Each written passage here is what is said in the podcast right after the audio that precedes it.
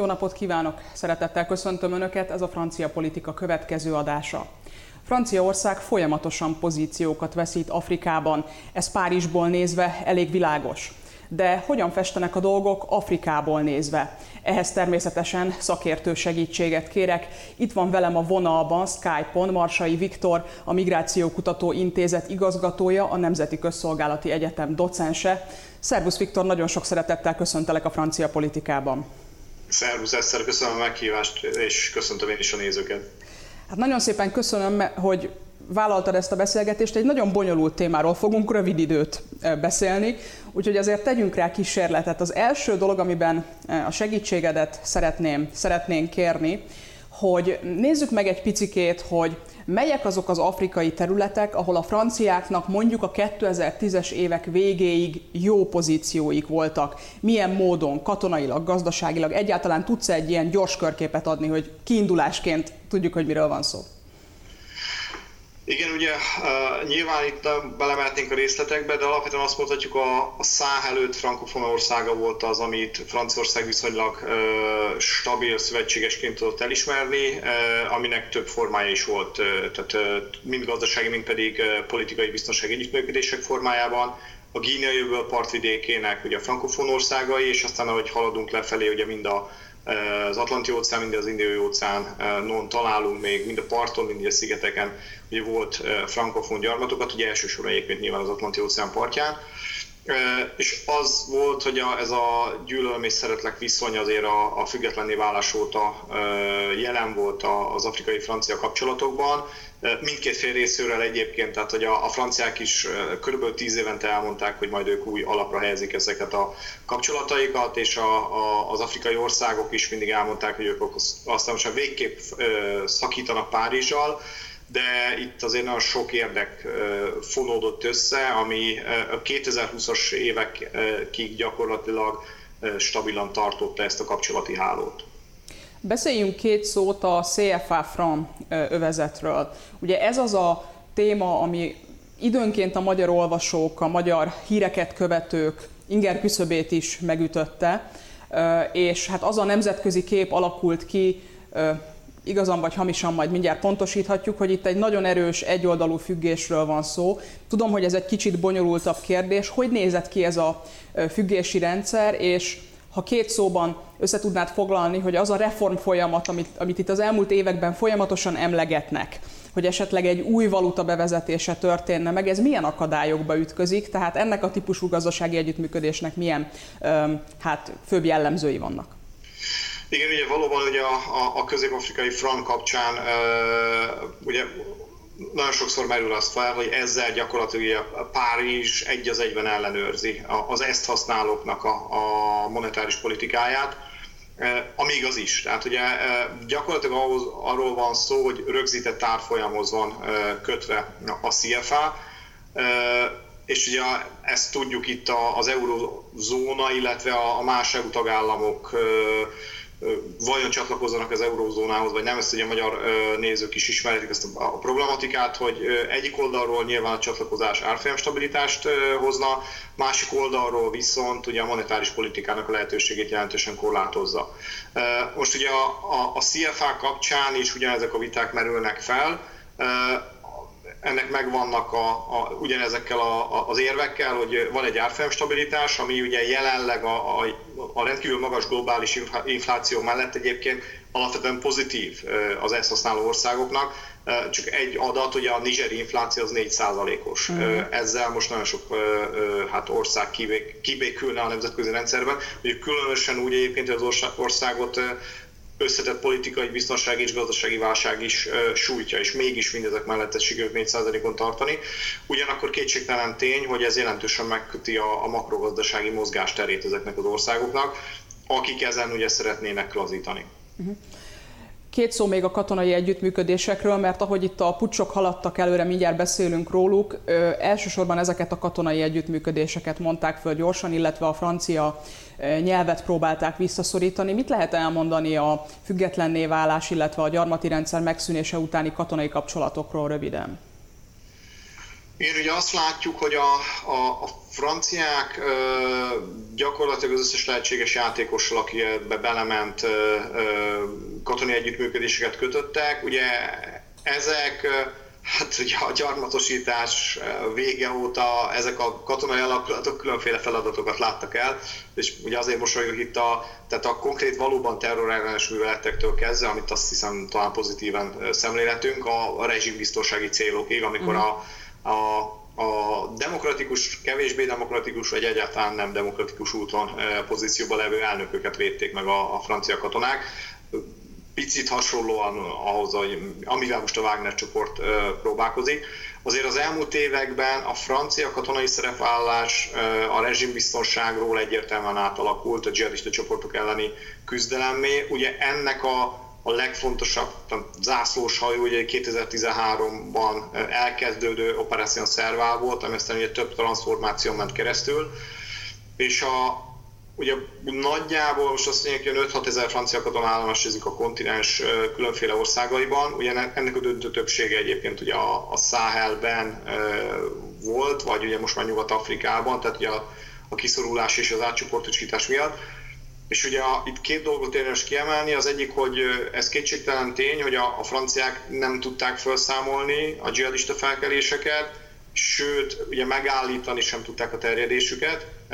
Alapvetően ez vezetett a katonai a francia katonai beavatkozással szembeni elégedetlenséghez 19-20-ban Maliba, miközben 13-ban egyébként is ezt is érdemes hangsúlyozni, a mali lakosság az utcákon lengette a francia zászlókat, és akkor még nem égette őket, mm. ugye, mert hogy érezték azt, hogy a franciák nélkül nem tudták volna megállítani a, a, az északról előre törő dzsihadistákat azt is érdemes azért aláhúzni, hogy tehát, hogy Mali, tehát az, hogy ez mennyire a, a felek egymással licitáltak és hergelték bele egymást, érte, mint mondjuk Párizs vagy bamako Párizs Ugadogú, Párizs Niamey ebbe a, be a körbe, itt azért mindkét félnek meg volt a maga felelőssége, és ugye az is látszik, hogy a, ugye az, hogy fölmondták, vagy fölmondani vélték a megállapodásokat, ez gyakorlatban mit jelent, és valóban a francia katonák el fogják-e hagyni a teljes száhát, azért itt még érdemes várni. Tehát ugye Niger, Mali esetében ez megtörtént, de például Niger esetében még nem látjuk, uh-huh. és nem, nem mennek messzire. Tehát azért ez is látszik, hogy a, a franciák tudják azt, hogy ez a régió, ez Európa stratégiai érdekszférája, még közelben ugye a Franciaország sok szempontból stratégiai érdekszférája, az, hogy egy az egybe kivonuljanak a nyugat-afrikai, tágan értelmezett nyugat-afrikai térségből, ez, ez nem tűnik valószínűnek. A Malihoz egy icipicit térjünk még vissza. Miért nem volt képes a francia hadsereg ezeket a műveleti célokat elérni? Ugye azt szoktuk mondani, és akkor lehet, hogy leegyszerűsítve, hogy a francia hadsereg a kontinentális hadseregek közül az egyetlen, amelyik adott esetben egyedül is valamilyen operációt a határain túl végre tud hajtani. Tehát például meg tud jelenni Afrikában. Mi vezetett ahhoz, hogy ez a hadsereg, amelyikről hát azt gondoljuk, hogy mégiscsak képes egy ilyet megcsinálni, ezúttal nem tudta megcsinálni. Igen, ugye egyrészt már ezt az állítást is árnyalni kell, tehát a franciák valóban még komoly expedíciós képességekkel rendelkeznek, de már az látszott a 13-as szervánál is, hogy itt például a logisztikában vagy a felderítésben nagyon komoly ö, támogatásra szorultak uh-huh. például az Egyesült Államok részéről. Tehát, hogy a, a katonák átcsoportosítása és folyamatos ellátása a, a, a dzsihadisták nyomon követése, akár drónokkal, akár műholdakkal, ebben már bizony nagyon komoly amerikai támogatásra szorultak, tehát csak ez a megkötés érvényes. És azért azt is világosan kell látni, hogy a franciák nagyjából egy, a maximum létszámon, amikor folytak ezek a műveletek, nagyjából egy dandár erő, tehát 4000-4500 embert állomásoztattak a Száhelben, és ez nem mint harcoló erő volt. Uh-huh. Tehát, és ezt azért fontos hangsúlyozni, nagyjából ez az a maximum, ami a Franciaország számolni tudott globálisan egyébként, és bármilyen, hát nem tudom, furán is hangozhat, ez egy komoly erő. Tehát ha megnézzük, mondjuk Oroszország milyen erőket tudott megmozgatni Szíriában, és ugye ez is a, a az az erődemonstráció egyben annak a határainak ugye a demonstrálása is volt, hogy mondjuk Oroszországnak mekkora ez a csúnya szóval ugye erőkivetítő képessége, tehát a globális térben ez még egy elég, egész komoly erő, de arra nem elég, hogy egy nagyon komoly felkelést megállítson, Ugye a, a franciák nagyon hamar kiszorították a dzsihadistákat a nagyvárosokból, tehát hetek alatt visszafoglalták ezeket, de egy nagyon komplex társadalmi és etikai helyzetben kellett volna egy óriási területen helytállni. Ugye Mali terület az több mint 1,2 millió négyzetkilométer. E, ebben kis túlzásra ugye 4000, és még annyi sem, mert ugye a többi szálló országban is szolgáltak francia katonák, francia katona bújócskázott gyakorlatilag a dzsihadistákkal, mm. és nem az volt a kérdés, hogyha megtalálják őket, akkor likvidálni tudják el, hanem hogy mikor sikerül megtalálni őket. Nehogy véletlenül mondjuk a dzsihadisták helyett mondjuk az egyik Tuareg klán fegyveres csoportját lőjék szét, vagy Hát ugye ne adj Isten, mert a franciák ezt tagadják, az ENSZ szerint pedig valóban ez történt. Hát egy esküvői menetet sikerült sajnos mm-hmm. szétlőni, amiben a franciák szerint dzsihadisták is voltak. Tehát, és egész egyszerűen az erő nem volt elegendő ehhez, és ugye minden ilyen nagy felkelésnél azt látjuk, hogy az, hogy oda vezényelnek X számú katonát, az önmagában nem fogja megoldani a problémát.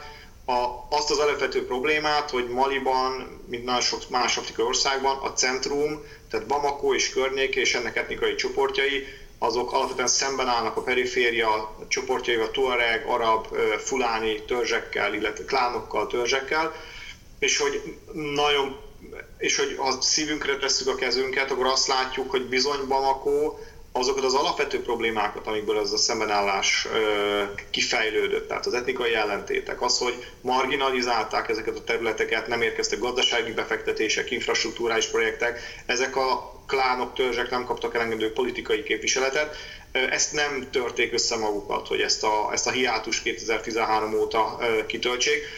Sőt, ugye a dolognak a paradoxona az egyébként, és ugye ezért szokott azt fölbukkanni a médiában, és folyamatosan ugye hangoztatja a bamakói vezetés, hogy a, hát a franciák terroristákat támogattak, és hogy valójában ők ásták el a stabilitást. Ugye a franciák voltak azok, akik egyébként valóban kiegyeztek több nem dzsihadista uh-huh. felkelő csoporttal, mert azt mondták, hogy a mali kormányerők, ugye a, a déli bambara lakosság, az soha az életben nem fogja tudni katonailag stabilizálni az északi területeket, a, a Tuareg, ö, ö, arab klánok, azok ki fogják szorítani őket. Amikor a, a mali kormány azt gondolta itt a franciák háta mögött, hogy na majd ők szépen bevonulnak, hát ugye Kidálban nagyon komoly összecsapásokra került sor, és így kiszorították őket. És ugye a franciák azt mondták, hogy nekik az elsődleges problémájuk azok a dzsihadisták, és egész egyszerűen kiegyeztek azokkal a, a Tuareg klánokkal, akik 12-ben egyébként még a dzsihadisták előtt megkezdik ezt a, a felkelést. És egyébként ezt a folyamatot ugye azok a külső szereplők is támogatták, például Algéria, akik ma is egyébként Bamakónak talán sokkal közelebbi szövetségesei, mint a, mint a franciák. Egész egyszerűen nem, nem nem volt út előre, és ugye még egy nagyon fontos dolog itt a katonai erőnek a korlátai és egy általában mali politikai vezetésnek a hát közömbössége közömbössége mellett, ez egy, egy jó szó, tehát hogy még egyszer mondom, a Bamakot sajnos nem nagyon érdekli, hogy mi zajlik az ország északi területén, és hogy ö, merre vezetnek ezek a konfliktusok. Ugye az az írtozatos mennyiségű fegyver, ami Líbia szétesése után elárasztotta a Száhel, és ami militarizálta az itteni társadalmakat, uh, ugye a tuaregeket már nem nagyon kellett, mert nekik elég komoly fegyver uh, arzenáljuk volt, de az itteni fuláni népcsoportok, akik szintén nem uh, ápolnak azért uh, hát problémamentes kapcsolatot például Bamakóval, uh, ők azt vették észre, hogy a fekete piacon lement a gépkarabélyok, géppuskák száma, kézi páncéltörő eszközök száma, ezekkel felfegyverkeztek, és részben a kormányerők ellen, részben egyébként ugye a, a, a, a,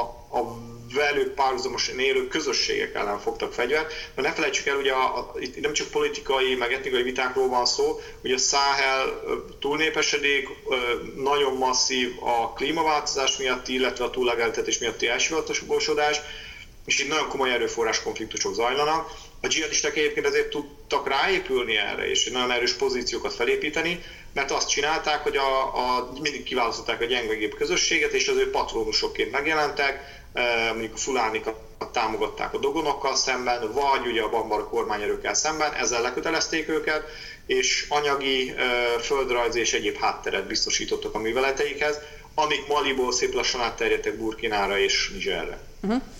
Uh, ha tíz éves távlatban nézem, akkor az örömmel fogadják a franciákat pillanattól a örülnek, hogy kimennek a franciák pillanatig. Hogyan jutottunk el a külső szemlélő számára? Itt volt egy folyamat, ami utána, mintha ilyen exponenciálisan földgyorsult volna, és egyszer csak kitört volna a francia ellenesség. Ez bizonyára a helyszínen nem így nézett ki, aki ismeri ezeknek az országoknak a belpolitikáját. Hogyan lett ennyire explicit a francia ellenesség, hogy erre építeni lehet? Igen, ugye egyrészt 17-től látszik az, hogy katasztrofálisan romlik a biztonsági helyzet, uh-huh. tehát uh, már például Mali középső területein is megindulnak a támadások, és ekkor uh, csúsznak át Nizserre és Burkinára is, ez egy nagyon fontos szempont.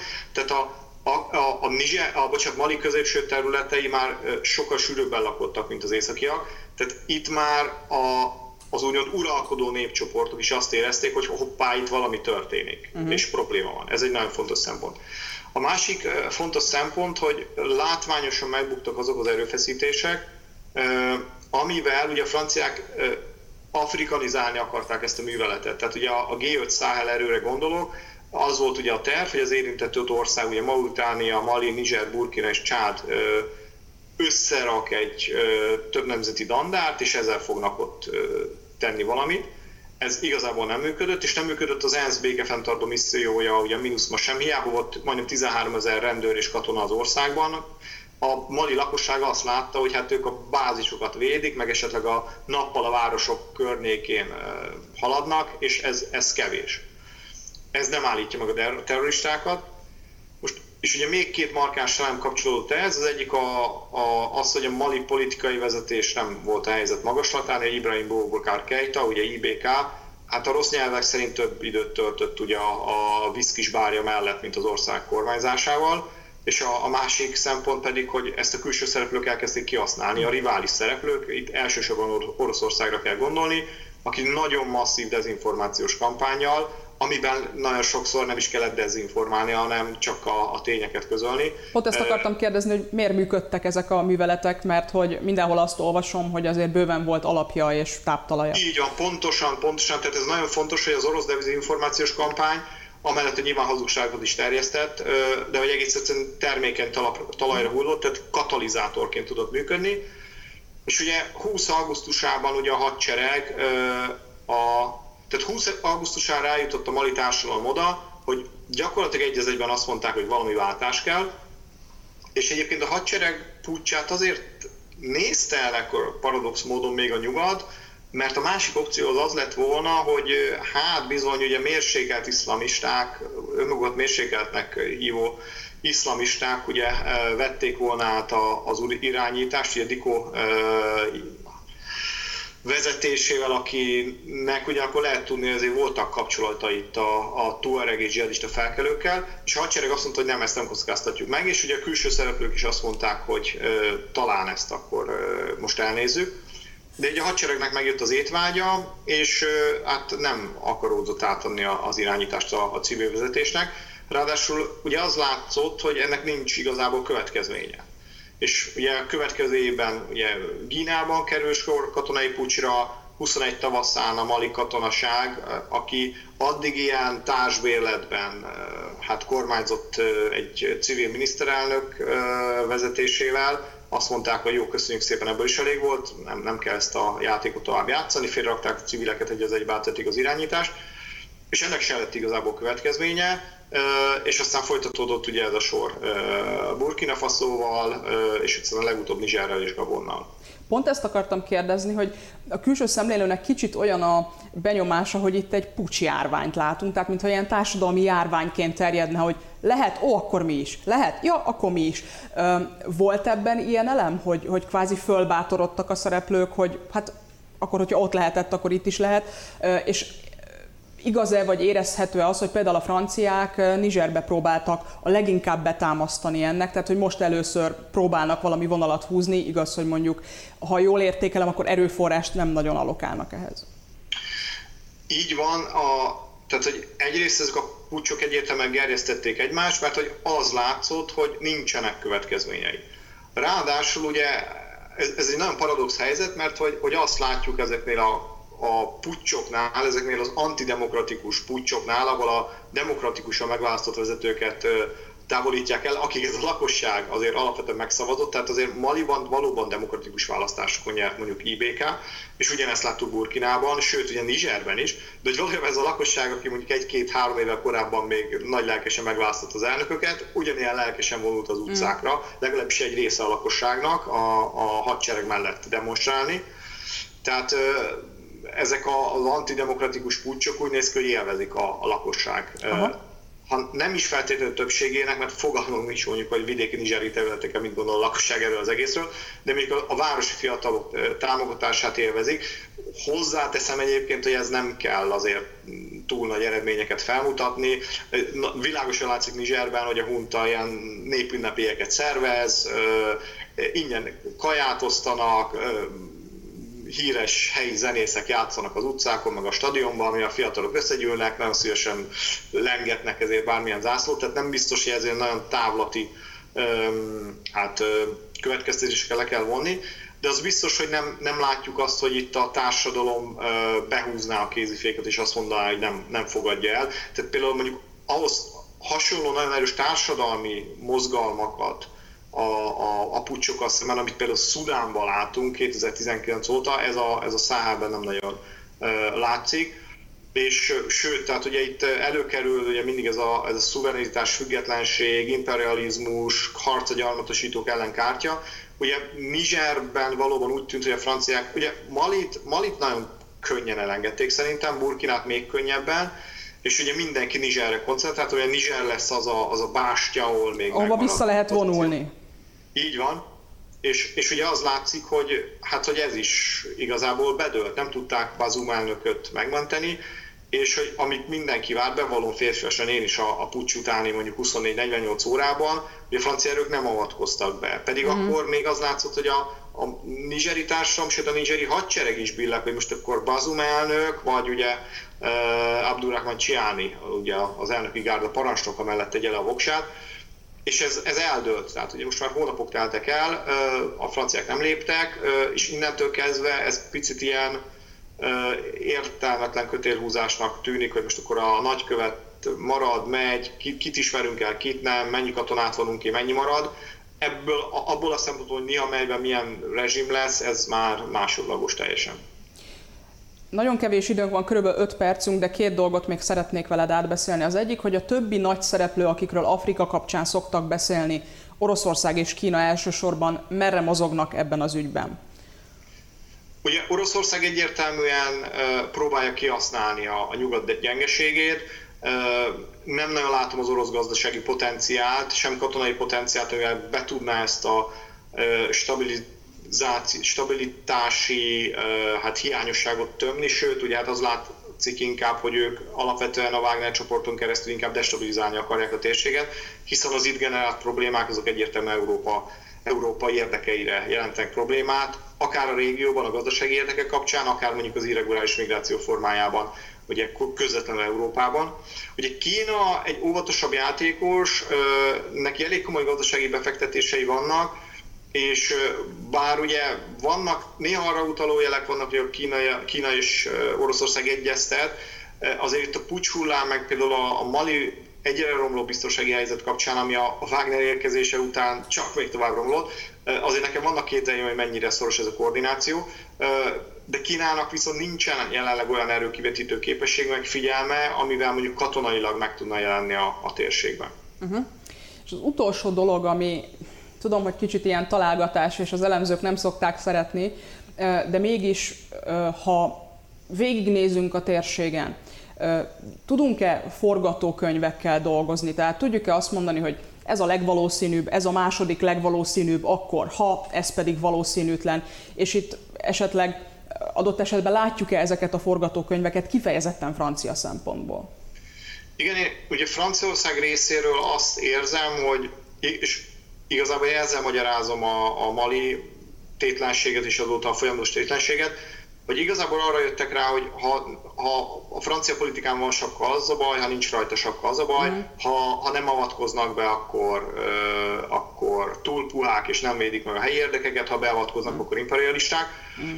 És az én értékelésem az, hogy a, a franciák most kicsit magára hagyták a uh, katonailag és biztonságilag, a, azokat a gazdasági érdekeltségeket, ugye itt mindenki az Arévát, illetve hát ugye az Uránó új néven vállalatot szok emlegetni, ezt én nagyon komoly kétségeim vannak, hogy itt, akár merre is megy ez a diskurzus, például a Niamei vezetés, ezt a franciák nem fogják otthagyni, és szerintem a, a Niamei vezetésnek sem érdeke, hogy a franciákat kitegye, mert ugye egy uránbánya üzemeltetés az nem úgy néz ki, hogy akkor holnap megjönnek a kínaiak, és akkor minden megy tovább, mint ami se történt volna.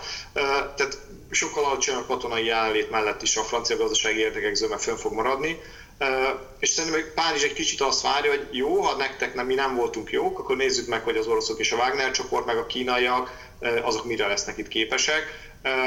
És szerintem hamar ki fog derülni, hogy hát az oroszokkal több a baj, mint a, a tehát ők, ők a probléma valójában nem a megoldás.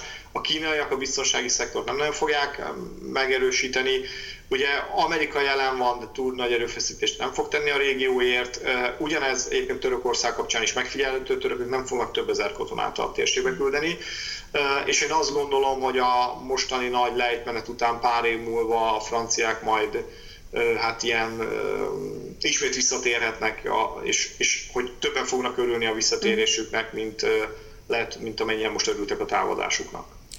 Te érzékelsz már ehhez kapcsolódóan a francia propaganda műveleteket? Tehát, hogy, hogy megpróbálják szépen lassan visszaépíteni magukat? Ugye ez mindig sokkal nehezebb, mint lerombolni egy Nimbus. Igen, én még nem. Tehát ne, egyszerűen annyira rossz Franciaország és a francia bármi tevékenység megítélése, hogy én, én, én nem látok ilyet, és szerintem a franciák is tudják, hogy egyszerűen bármivel próbálkoznak, csak pazarolnák azt a jó, jó kommunikációs puskaport, amivel mondjuk fél egy év múlva már sokkal eredményesebbek lehetnek.